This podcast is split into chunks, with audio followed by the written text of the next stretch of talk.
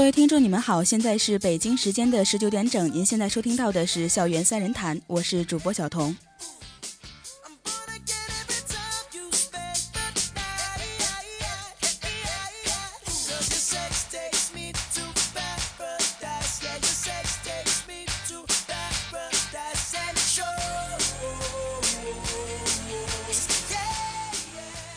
又到了一年的就业季啊，那近日教育部也是发出通知，说要求各地的高校全面推行出这种创新创业的教育，还有自主创业的工作，来加大大学生对于自主创业的资金的支持力度，然后从而提高高校要建立这种弹性学制，允许大学生休学创业，并聘请这个创业成功者啊，还有包括企业家担任兼职导师，对于创业创新这些同学呢进行一对一的指导。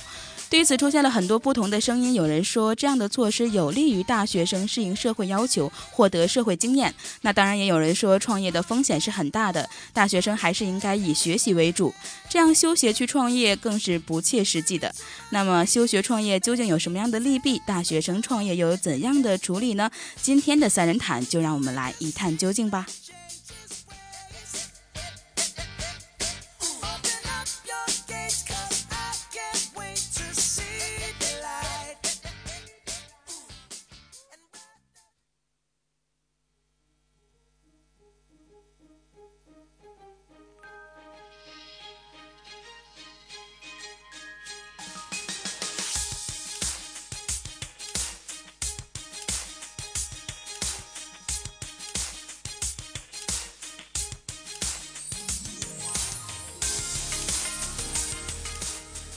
那在我们的节目开始之前呢，还是由我们两位嘉宾来做一下自我介绍吧。你们好，Hello，主持人好，Hello，Hello，大家好。呃，我们两位嘉宾可不可以介绍一下自己呢？好的，大家好，我是来自经管中非商学院一二一班的陈毅，同时呢，我也是口袋师大的创始人之一。嗯，大家好，我是来自初阳学院综合文科幺三幺班的童心。嗯，现在在校学生会任办公室副主任跟初阳学院主席助理，好像介绍的有点高端。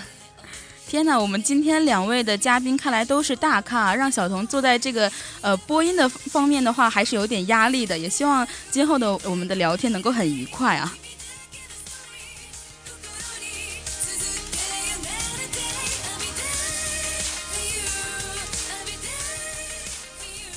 那刚才呢，小童也是简单的介绍了一下现在的我们关于这个休学创业的一些政策。呃，现在可能也有很多的声音来对这个提出一些争议。我不知道两位嘉宾是怎样看待这样的一个事情的呢？嗯，首先是我来说吧，我觉得休学创业这一个政策，国家制定的是非常好的，它适应了一个现在大学生的一个基本需求，可能国家想用它来更加促进我们国家的一个就业情况的发展，包括自主创业是一种提升就业率的方式，因为大家都知道最近是大概有近八百万的大学生要毕业，又在面临史上最难就业季的时候，就业是自主创业是就业的一个好选择，但是我不认为这样的一个政策适合大多数人群，毕竟就我们很多人来说，中。规中矩的一种读书工作是可能我们最合适的一个选择，而创业并不是我们很多人愿意尝试的目标。嗯，童心确实说的很有道理啊。那陈毅，你觉得呢？作为口袋师大的创始人之一，啊，首先我自己走的就是一条创业的道路。嗯，所以当我听到这个消息出来的时候，其实心里是非常的激动的，因为这个就是在肯定，呃，国家在肯定大学生创业，然后在我们这师大呢。呃，在学校的团委也是有那个立着的创新创业基地来鼓励大学生自主创业的。然后，嗯，休学创业呢，我觉得一方面，呃，给学生，因为学生本身是以读书为重，在他那个读书的时候，他不可能把自己的全部精力花在呃创业的事情上，所以，呃，如果有休学创业这个政策的话。一旦有学生有比较好的点子，然后有资金，然后有那个大家的一些，呃，可以说是天使投资怎么的，然后大家学生就可以选择自主创业，然后，呃，甚至走向成功的道路。看来两位是支持创业，但是又有一点反对这个休学创业的这样一个概念，对吧？其实像我本身呢，也是呃很支持创业。像我自己之前呢，也有想要尝试去创业，不过可能没有陈毅做的那么大，做到口袋师大这样啊。但是呢，其实可能个人觉得还是在学习中，呃，在大学期间还是以学业为主的。毕竟，呃，休学创业还有很多的风险所在。那两位对于这样的一个呃风险或者是优势有什么样的一些看法吗？首先，呃，我来谈一下呃优势这一方面的吧。然后，嗯，优势的话，一个是。国家给的政策力度是比较大的啊，这个是在政策中都有说明。一个是给学生呃延长，比如说学籍的一个时间，然后能够让学生休学创业。然后在政策上的一些支持呢，其中包括呃大学生一些呃，比如说他成立的公司呃减税啊、免税甚至，然后呃在这一方面对他们创业的一些成本的降低，然后呃给予的一定的帮助，然后。呃，对于还有一些就是，呃，就是一些企企业家能够一些投资家，然后一些专家能够对学生进行比较专业的一些指导，呃，给他们一些很好的一些建议，然后这样的话会提高学生啊创业成功的一个几率。嗯，看来陈毅对此还是蛮有了解的。那我不知道童心有什么样的看法？我觉得每一件事情它总是有。的确，它的优势是非常大的，但是它的风险也是不容小觑的。因为我们知道，大学生创业的成功几率是非常非常低的，低到就像嗯世界上出现了第一个鸡蛋一样。嗯，而且就算在我们浙江省是属于国家经济最发达的省份，它的仅创业成功率在那百分之一的选择创业的大学生中，也仅仅只有百分之四是属于创业成功的。所以这样的几率，对我们很多的大学生的一个群体来说，基本就是属于一个不可能完成的任务，而且创业的话，我们没有什么人脉，因为创业的成功肯定是需要第一个是需要人脉，第二个需要资金，第三个需要团队，这三个因素可能是创业最基本的一个要素。而我们处于大学生，我们处于一个同龄人的圈子中，我们没有办法接触到一些，比如说商界的大佬，或者说商界已经在商界摸爬滚打了很多年的企业老板们。我们所有的一切就是靠自己去摸索，但是自己去摸索的成功率非常低。我们一少资金，没有商家愿意来投资我们，或者说风投来找我们。嗯。第二个是很少人脉，可能我们不会遇到 有些人所谓的贵人来帮助我们，但是而且我们缺少了团队，因为团队肯定是有愿意跟你一起来走进商海的，但是他们不一定有这个能力跟你一起拼到最后。而且我们如果失败了。就很难再去重拾这样一个东西，因为有一句古老的俗谚叫做“一年一朝被蛇咬，十年怕井绳”嘛。如果我们大学期间尝试着去创业了，但是我们失败了，我们可能在今后我们有这个条件去创业的时候，我们就不愿意去尝试了。所以这是一个非常现实的问题，我觉得。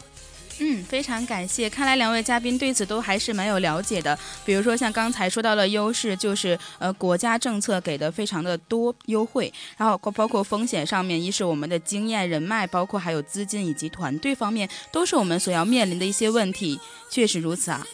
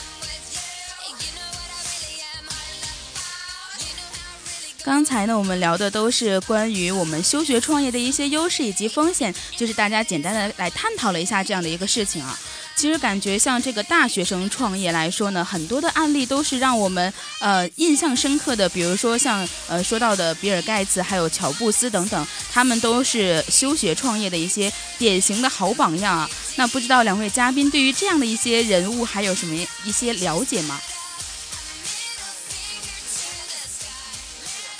关于乔布斯他的苹果的产品。苹果产品呢，在世界上打造了一种非常出名的文化，那就是教你怎么样一秒钟变土豪。当你拥有一个苹果产品的时候，很多人对你的视角就变成了哇，你是一个土豪，哇，你很有钱。所以乔布斯跟比尔盖茨他们无疑是创业成功的，甚至他们说休学创业了，他们是非常牛逼的。这也引领了一部分的人来追随着他们，在大学没有完成学业的时候就休学了，进行创业了。但是很多人都忽略了一个因素，那就是为什么他们有这个资本可以休学创业。乔布斯在和比尔盖茨在休学创业的时候，他们之前读的学校，想必大家都听说过，都是美国一等一的常青常春藤名校。能读这样的名校的人，想必都不会太差。而且据我所知，在比尔盖茨高中期间，他就已经自主修完了大学期间所有关于计算机的课程。所以他能够休学创业，并不是一种偶然，他有相当强厚的知识背景来支撑他完成这个自主自主休学创业的一个目标。因此，他开发出了微软，就像乔布斯开发出了苹果产品。而我们很多人盲目的去追随着这一种风向，但是我们并不了解我们自身是否拥有了这个基础来支撑我们进行休学创业。如果不不具有这种基础的话，那么我们休学创业无疑是一种冒险的，而且它注定会失败。嗯，说的非常的有道理啊！而且我也是个人觉得，我们在大学期间还是应该更多的以学习为主。如果真的去休学创业，可能也并不适合，比如说像小童这样的人。那不知道陈毅，你有什么样的看法？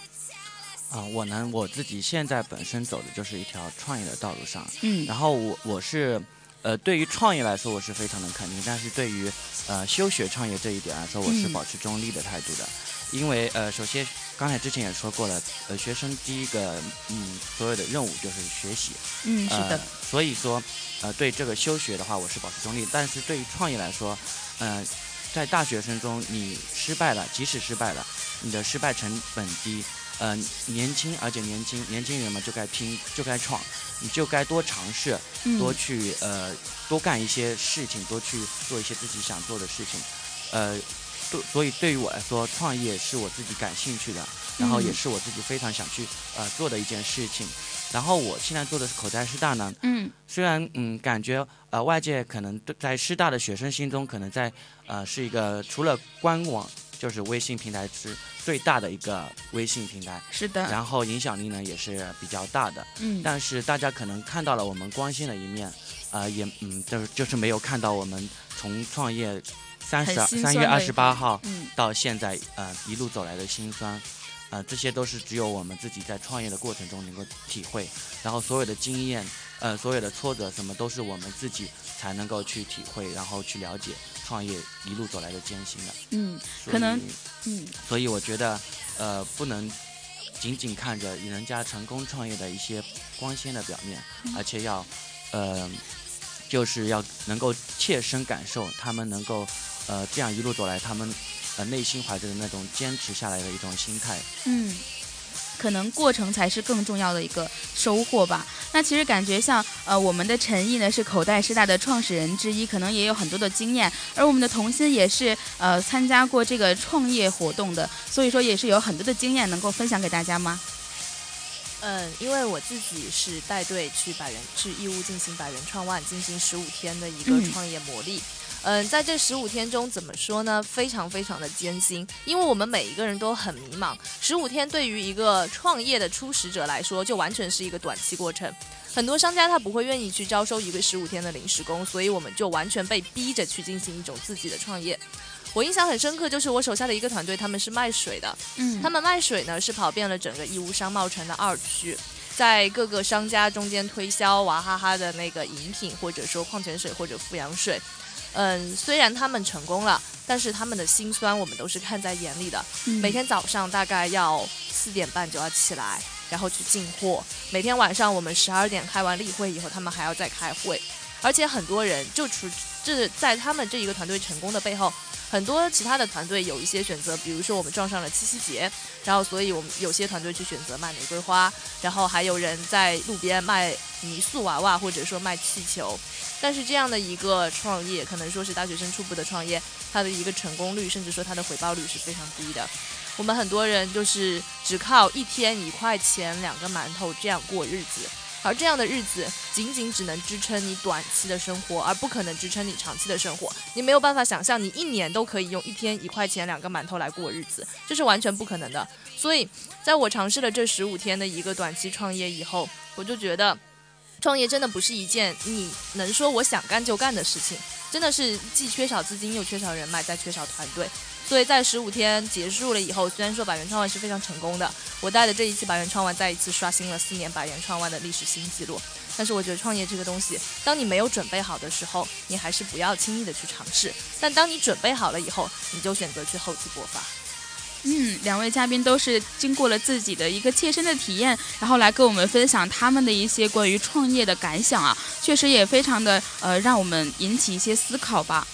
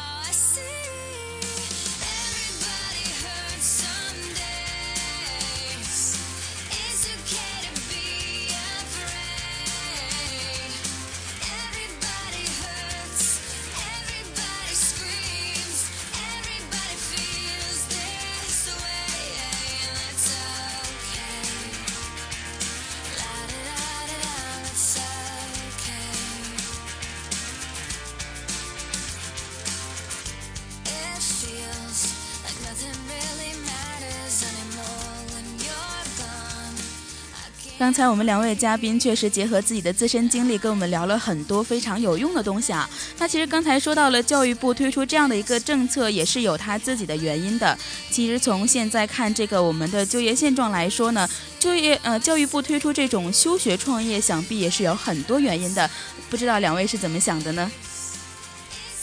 嗯，首先我来谈谈我的看法吧。嗯，教育部提出一个休学创业，很大程度上是为了刺激大学生提高一个自主创业率吧。因为我们都知道，每年大学生自从改革开放以后，扩大了高校扩大了它的招生率以后，自主创业，嗯，不是大学生就业率现在是一年比一年难。而且再加上今年更多的大学毕业生开始走向社会，那么很多人都会意味着找不到工作。那么在这种情况下，自主创业就不失为一个提高就业率的好选择。而自主创业要能成功，很大一段时间就是延长你的创业的孵化期。当你创业可能一年两年是不成功的，但当你三年五年，当你摸索出一个社会发展的一个规律以后，你可能就成功了。而教育部提出这样的一个政策，也就是为了考虑到这方面的影响。休学创业就是给学生提供更大的时间、更广的空间，来给他们完成一个创业的梦想。所以我觉得他能提出这个政策，它的大方向是符合了国家经济社会发展的需求，并包括说提高学生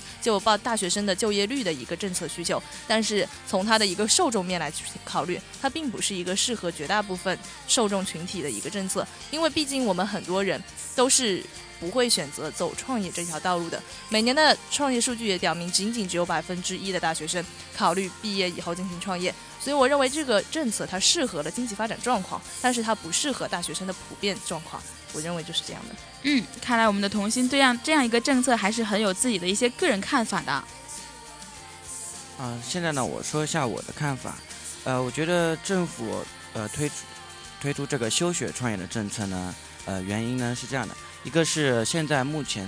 广大学呃，一个是我们的大学生，因为我们中国人口非常的庞大，嗯，然后所以每年的毕业生的人数是非常多，呃，但是我们企业能够提供的岗位的增长率是跟不上我们的毕业生的增长率的，嗯，所以有很多学生面临着。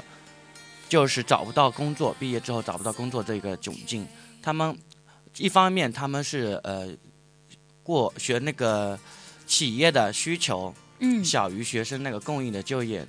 量，然后第二个方面就是我们大学生可能有些觉得我们自己出于名校什么的，呃，有一点心高气傲，对？对对，眼高手低的那种，嗯嗯然后就有一些职位他们不愿意去，所以造成了很多他们不能按时的一些就业，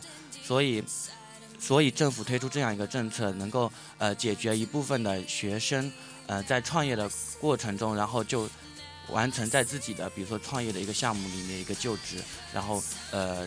减少失业率，提高那个大学生的一个就业率，这样嗯。，确实，如果这样的话，确实能够增加更多的一些就业岗位，也能够缓解我们就业难的一个问题啊。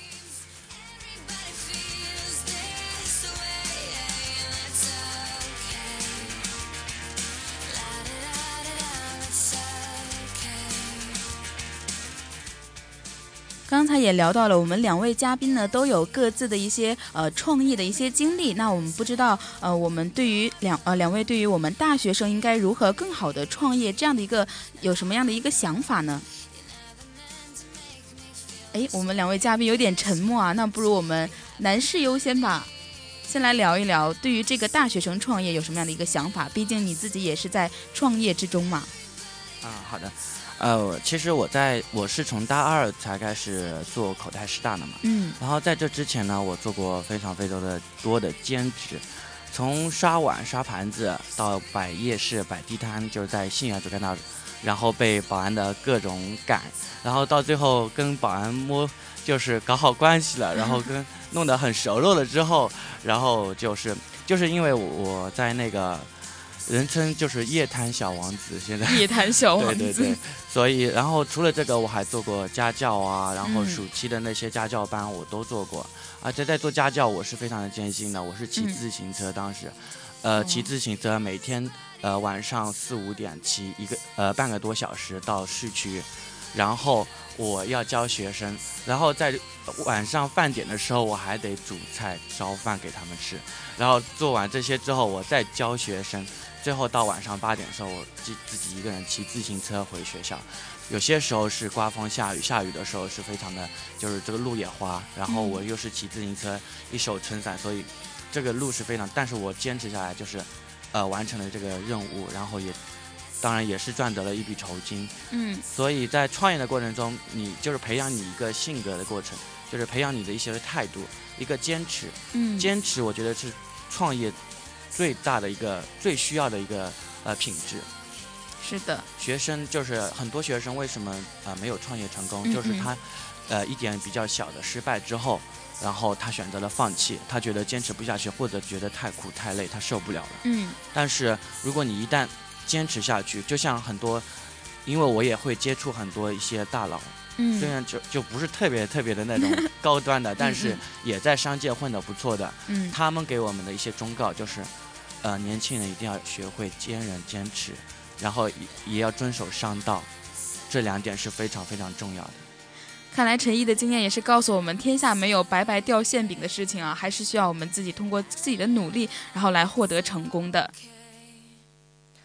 嗯，我的关于创业的一点建议就是，我们可以把自己所学的一些东西结合在创业里面。创业不是仅仅呢是指搬砖或者给人家去做兼职，或者说摆地摊这样的事情。我们可以把我们的所学的一些知识、智力知识，用脑力劳动来取代体力劳动，这样的创业可能会更具有激情性一点。当我们专攻于一个我们所研究、喜欢研究的领域，比如说很多女生喜欢化妆品、喜欢服装，这样的话，我们我们就会，比如说我们去做一个关于服装、化妆品、香水的一个创业，我们就会很有激情。但是如果让女生去做一个计算机编程的领域，那么我们就觉得这会很 boring。所以我觉得关于创业的话，你可以选择一个你自己所喜欢的领域去进行一个深挖，这样的话既是学习又是创业，赚钱跟工作两不误的情况其实是很好的。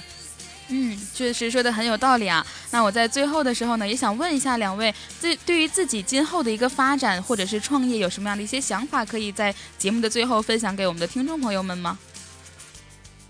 我们女士优先吧。嗯，好的。我今后的规划呢，大概是继续圆我高考时的梦，考香港中文大学的研究生。在考完他的研究生以后，我可能在读研过程中前往哥伦比亚大学去读一个 PhD。然后，在我完成我所有想完成的学业以后，我会选择在我经历的这些人生经历中看到更大的世界以后，着重切入一个我觉得可以在市场上推广的点，然后去试水创业。如果真的可以的话，那我相信我会非常乐意去走这条路，即使它再艰难都可以。嗯，祝你成功。那我们的男士，啊，刚才听了那个女嘉宾的那个呃之后的打算，我觉得自己比较 low。然后呢，我就是呃我现在的一个打算就是先把口袋师大做好，嗯，然后我会把口袋师大慢慢的交给别人团别人，然后相信我我所相信的一个团队。嗯，然后我现在的目标是我培养自己我。自己的一个非常优秀的团队，嗯去开拓一个新的领域，因为微信平台这个在校园高校当中的一个已经是非常成熟的，或者已经很多高校联盟就是推比比如说口呃那个呃掌上大学，它嗯就是温州大学的一个非常牛叉的一个团队，嗯。然后他们的一个微信平台呢是已经全国大学的一个联盟，然后他还得到了全国挑战杯金奖，然后还得到了风投两千万的风投，哇所以他们是，呃所以说他们在走在高校这一边是非常的前端。嗯但我和团队的成员的话，就已经看到了一些别人没看到的，所以这方面我现在也不能，呃，说出来是一个小秘密呢。啊所以我会可能我们团队会专注于那一方面的去挖掘，然后去走这创业的一条道路。看来也是一些商业机密，不方便透露啊。那其实说到最后的呢，我想我也想跟大家来说一下，就是关于我们这个休学创业，我们应该允许，但是呢，也不能够再去鼓励他。毕竟作为一个学生来说，如果你真的有非常强烈的一些创业愿意愿的话，像我们这两位嘉宾，可以经过通过自己的锻炼提升自己之后呢，再去选择去创业。不过呢，在校期间还是应该更多的去完善自己，还丰富自己，也是给大家的一点忠告吧。那以上呢就是我们这期的节目，我是小彤，我们下期再见，拜拜。